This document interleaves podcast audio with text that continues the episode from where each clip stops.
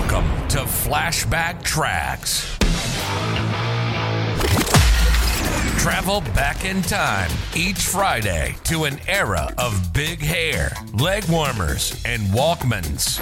Far out. Veg out with some clips from Downtime Broadcasting's promotional audio cassette magazine from the 80s and 90s, right here on the World Wide Web. The following article is reprised with permission of Incentive Magazine and is entitled The Art of Motivating Spouses by Michael Gates. It's a well-known fact in motivation circles that dealers aren't the only ones incentive campaigns need to reach.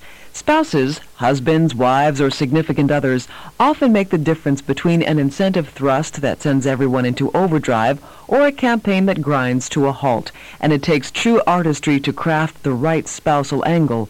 One great way to get salespeople and dealers striving for goals is to target the program's announcement, teasers, and final rewards toward their better halves, the people who will help devour their just desserts. The days when men were men, meeting, golfing, and schmoozing, and women were women, sightseeing, shopping, and museum hopping are long gone. Take a no-slack economy that requires two income earners per household, add the decline of leisure time, and you get a formula for mayhem on the home front. One can't even take for granted that couples are actually married to each other anymore, and in some cases that they are even of different genders. If spouse motivation has become more complicated, it certainly hasn't grown less important.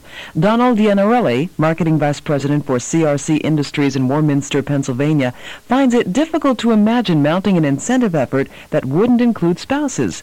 For purposes of our programs, I wouldn't consider doing it without them, he says. Spouses are very important because they are partners in achieving the reward, notes Ann Wald Graham, co-owner of incentive travel firm Gallagher Wald Incorporated in New York. Why do some companies, when they interview top executives for jobs, want to interview their spouses as well? It's the same reason. They're a team. Wald is a point often echoed. The after-hours support that spouses provide can mean the difference between dealers hitting goal or sleeping on the couch.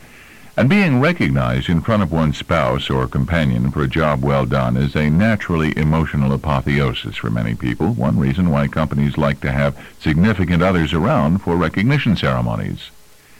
I think the spouse definitely can have a significant impact, says Marilyn Murphy, president of Creative Travel Planners of Woodland Hills, California. The dealer might be bored with going to Hawaii again, but the spouse might say, oh, come on, we need a break. It's always important. Most of these awards are taken jointly. If the spouses are as motivated as the dealers, it's logical that they will push or prod them into achieving the goal. Particularly now, with more two-income families, it's important to motivate both. Say you're offering them a trip to Tasmania. It's likely the spouse will have to arrange time off, so you have to make sure it's attractive to him or her as well, Murphy notes. Adds Wald, spouses will push for it, not only for the trip itself, but to get together with people they met on previous trips. The rule of thumb, according to Arnold Light, president of the A.H. Light Company, a New York-based incentive travel concern, has become motivate the spouse and he or she will motivate the participant. There are many ways to do just that during an incentive thrust. Start with the program's announcement. Sources recommend that spouses be included in the kickoff meeting. Continue their involvement through mailings during the qualification period and even extend it to activities at the award destination itself. The key is heating up spouse interest early and stoking it throughout the campaign. Doing all this means contacting the spouse directly. In other words, mailing information about the program and reward to the dealer's or salesperson's home, a strategy almost universally recommended by motivation experts. Anybody who isn't sending mailings directly to the home isn't very smart, comments Wald Graham. It's absolutely crucial to get that promo piece into the home, agrees Light.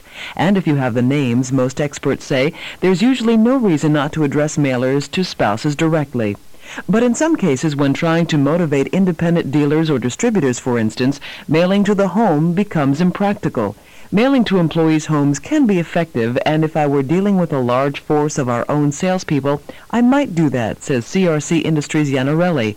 With our independent distributors, however, that might be overstepping our bounds, and we don't have access to home addresses and spouse names. Travel back in time with us next Friday as we share more clips from the 80s and 90s on another rad episode of Flashback Tracks, exclusively on Promo Corner. Time to bounce.